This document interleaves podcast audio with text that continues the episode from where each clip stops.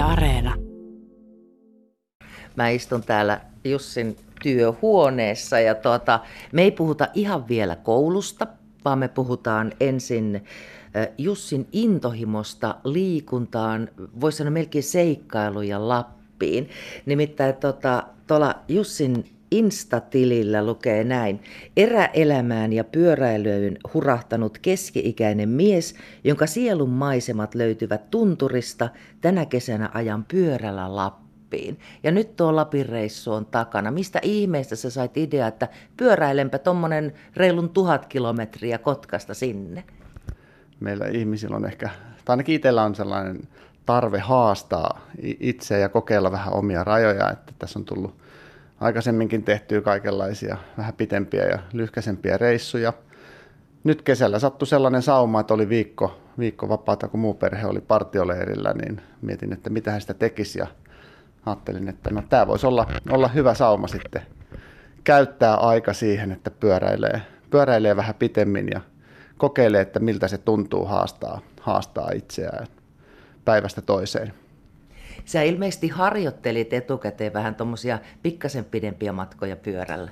Joo, tässä on nyt vähän sattuneestakin syystä on laji, lajit joutunut valikoitumaan uudestaan, että ennen on toi juokseminen ja suunnistus ollut kuvioissa, mutta nyt on pyöräily ollut useamman vuoden jo kuvioissa, kun ei enää pysty kunnolla juoksemaan, niin, niin tota, on tullut sitten useamman vuoden pyörä, pyöräiltyä ja tänä, tänä keväänä sitten pyöräilin jo muutaman vähän pitemmän lenkin. Vähän just niin kuin kokeilen, että – miten sitä kroppa kestää tuollaista pitempää rasitusta. Miten se takapuoli kesti? No kyllä se takapuoli siinä aika tiukoille joutuu, että ketkä on yhtään pitempää pyörän selässä istunut, niin se on varmaan se yksi suurimpia tekijöitä, joka siinä niin kuin lopussa alkaa, alkaa niin kuin painamaan. Vaikka olisi kuinka, kuinka hyvä satula ja kuinka hyvät pöksyt, niin kyllä se takapuoli siinä tiukimmilla on.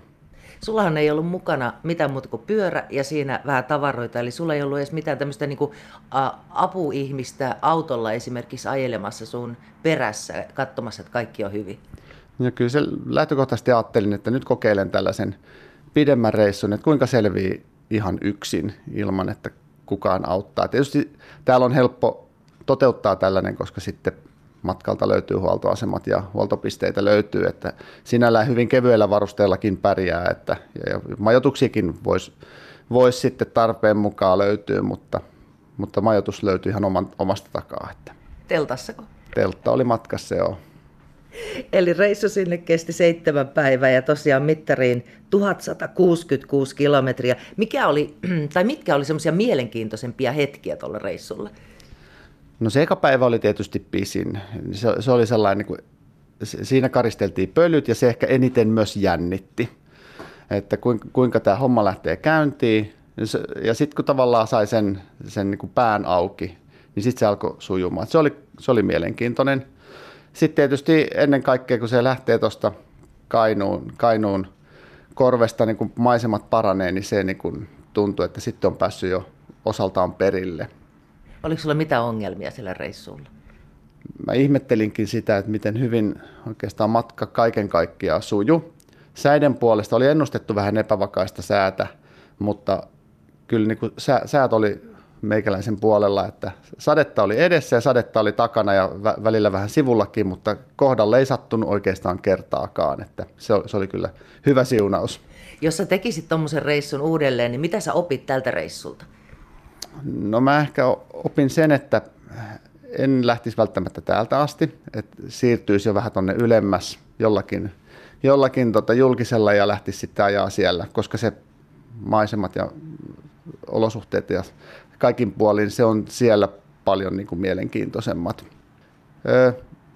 Sitkeyttä tarvitaan. Joo, se, sen tässä oppii, että päivää ei kannata odottaa sitä maalia, vaan että mennään etappi kerrallaan ja kilometri kerrallaan. Että kyllä se sieltä se illan maali sitten aikanaan koittaa.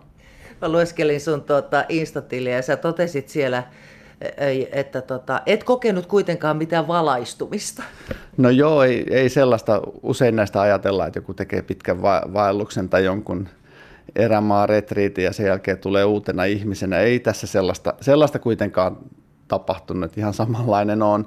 Ehkä vähän ymmärtää sitä, että se oli ehkä tässä yksi ajatus, että meillä on lyhyt elämä ja unelmia, unelmia varmasti kaikilla, mutta niitä on syytä toteuttaa, koska, koska ei tiedä, koska ne ei ole enää mahdollisia monestakaan syystä, niin, niin sen, sen, sen varmaan tässä oppi. Jussi Virtanen, sitten kun sä pääsit sinne leville viimein, niin et sä sieltä pohjoisesta pois tullut vielä?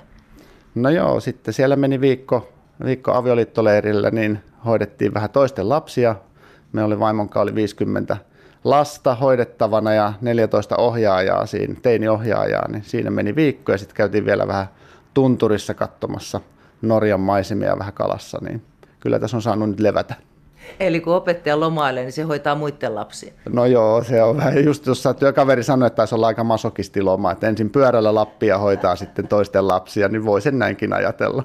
Eli täällä Mussalon koulussa on luokat 1-5 ja tosiaan te opettajat tulitte jo eilen tänne, tänään myöskin tuota, ootte ja huomenna sitten ö, oppilaat tulee. Mitä te nyt näiden kahden päivän aikana teette?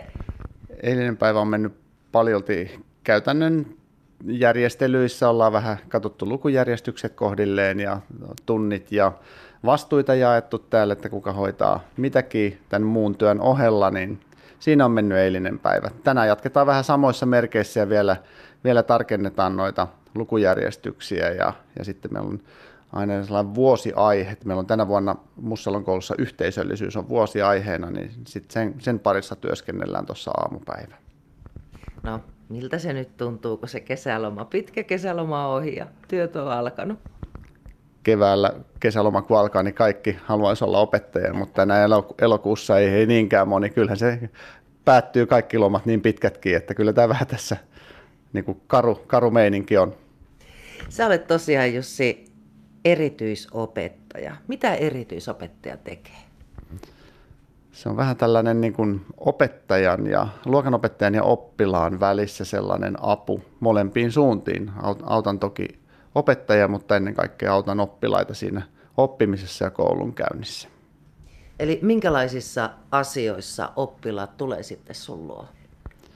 No oppimisen haasteet on ne varmaan suurin. Et lukemisessa, kirjoittamisessa, matematiikassa on, on haasteita, niin silloin, silloin tarvii meikäläisen apua mutta enenevässä määrin myös, myös koulun käynnissä ja olemisessa ja toiminnanohjauksessa, itsesäätelyssä, kun on haasteita, niin silloin, silloin myös, myös autan, autan siinä oppilasta. Eli vähän niin kuin joka aineessa sä autat, sun pitää tietää kauheasti kaikkea.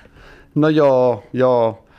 Onneksi oppisisältö vielä ja se, se substanssi on aika kapea ja pientä tässä alakouluvaiheessa, että sinällään se, se ei ole varmaan se ongelma. Et ennen kaikkea siinä, että millä tavalla saa sen oppilaan oppimaan silloin, kun se perinteisesti ei opi, niin se on varmaan se tärkein taito. Kuinka paljon siinä pitää lukea sitä oppilasta, koska kaikki lainsäännöt ei varmasti kaikki oppilaihin toimi? Joo, varmasti se oppilastuntemus ja ihmistuntemus on yksi tärkeimpiä ominaisuuksia, että näet, että mikä tälle oppilaalle toimii ja mikä tälle toiselle, että kaikki ei toimi kaikille, se on, se on ihan selvä. Sellainen herkkyys, tilan, tilanteen tasalla olo on varmaan tosi tärkeä taito.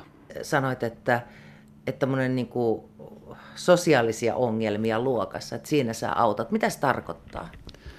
No, jos se tuntuu, että se oleminen siellä luokassa on, on haastavaa, ei, tuntuu, että ei, ei oikein meinaa löytää yhteyttä oppimisen ja itsen välillä ja, ja vaikka luokkakavereiden välillä, niin sit siinä kohtaa voin tulla, on aika paljon ollut luokassa opettajan kanssa yhdessä samanaikaisopettajana ja sitten joskus ollaan otet, tehty sitten pienempi ryhmä hetkeksi aikaa ja tehty sitten samoja juttuja täällä, täällä luokassa.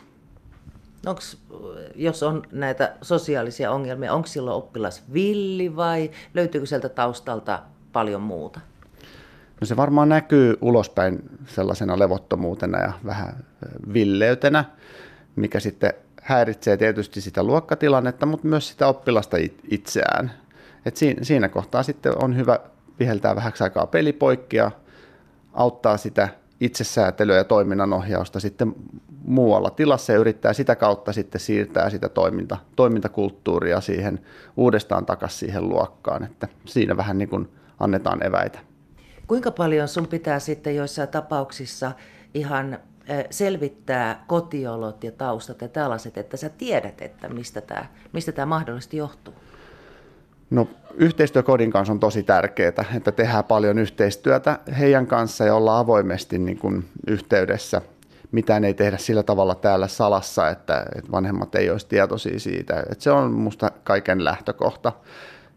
Usein ne syyt, syyt löytyy, tai ne on niin moninaisia ne sy- syyt, eikä ne löydy aina yksinomaan sieltä kotonta, mutta varmasti siinä on paljon tekijöitä, joita, joita niin on hyvä pohtia yhdessä vanhempien kanssa. Me ollaan tällä hetkellä tässä sun luokassa ja tässä on niin kuin paikkoja, mitä se on 2, 4, 6, 8, kymmenkunta. Kuinka monta oppilasta sulla täällä on kerralla? Onko ne yksitellen vai voiko tämä olla huone täynnä? No kyllä tämä pääsääntöisesti ollaan aina, aina ryhmänä, että harvoin tulee yksittäisiä oppilaita. Että sellainen kahdeksan oppilasta on varmaan sellainen ihan järkevä maksimikoko sellaisessa pienessä ryhmässä. No onko kaikilla sitten samoja hankaluuksia vai onko niin eri oppilailla, jo, jollain on matematiikkaongelmia, jollain on lukuongelmia, jotain muuta, että ne on kuitenkin samaa aikaa? No kyllä me pääsääntöisesti sillä, että jos on, jos on tietyllä luokka-asteella vaikka vitosilla matematiikan tunti, niin mä voin ottaa sieltä kaikista vitosluokista sen muutaman oppilaan, jolla on matematiikan haasteita ja sitten tehdään heidän kanssa tietty juttu, eikä välttämättä aina tehdä oppikirjasta, että tehdään siihen haasteisiin liittyviä tehtäviä ja harjoitteita.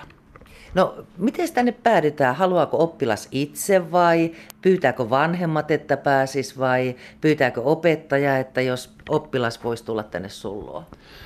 No pääsääntöisesti tietysti opettajan kanssa y- yhteistyössä mietitään, että ketkä hyötyisi tästä näin ja, ja sillä, sillä tavalla valitaan. Mutta kyllä siellä jonkun, jonkun kerran on vanhemmatkin esittänyt toiveita, että olisiko mahdollista, että tsekkaisit vähän heidän, heidän lasta, että on, onko siinä oppimisessa haasteita. Ja sitten tutkitaan ja mietitään ja keskustellaan heidän kanssa, että olisiko joku jakso tai joku pieni pätkä, jonka oppilas kävisi täällä. No mikä se on se yleisin ongelma, minkä takia sulla tullaan? No oppimisen haasteet ja tämän, ehkä tänä päivänä myös vielä enemmän on alkanut lisääntyä tarkkaavuuden ja niin kuin, oman toiminnan ohjauksen ja impulsiivisuuden haasteet. Sano suomeksi. silloin kun on vähän levotonta olla, niin silloin, silloin ne, ne tuntuu, että ne on vähän lisääntynyt tässä. No, säkin oot ollut tällä alalla tuommoinen 15 vuotta, niin onko nämä ongelmat muuttunut, lisääntynyt, vähentynyt? Mitä on tapahtunut? Tuo on, toi on mielenkiintoinen kysymys ja, ja tota, sitä on paljon pohdittu tässä, tässä eilisenkin päivän aikana, että miten, miten tämä on, on oppilasaines muuttunut. Vähän sellainen tuntuma on, että jos miettii sen 2009, kun aloitin, aloitin täällä Mussalon koulussa, niin ehkä jonkinlainen levottomuus ja impulsiivisuus on lisääntynyt. Toki maailma on muuttunut siitä ja on hektisempää ylipäätään, mutta sellainen impulsiivisuus on varmaan lisääntynyt. No, miten sä koet, kuin tärkeää on, että kouluissa on tämmöinen erityisopettaja? No, itse ajattelen, että se on, on tärkeää. Kyllä, kyllä olen kokenut, että opettajat sanoo ihan samaa, että saa, saa, he saa tukea siitä ja oppilaat saa tukea. Saa pilkottua luokkia aina vaan pienempiin ryhmiin ja kohdennettua sitä opetusta tarkemmin oppilaan tarpeita vastaavaksi, niin se on varmaan yksi, yksi aika tärkeä asia. Jussi Virtanen, sanos vielä, sä olet siis erityisopettaja Kotkassa Mussalon koulussa. Mikä tässä työssä on ihan parasta? No se, että saa toimii lasten kanssa, joilla on haasteita, saa niin kuin pohtia niitä, että millä tavalla voisi auttaa heitä ja nähdä ehkä sen ne haasteiden taakse ja löytää siellä se, se ainut, ainutlaatuinen pieni ihminen ja nähdä se ilo, ilo sitten, kun sitä oppimista tapahtuu.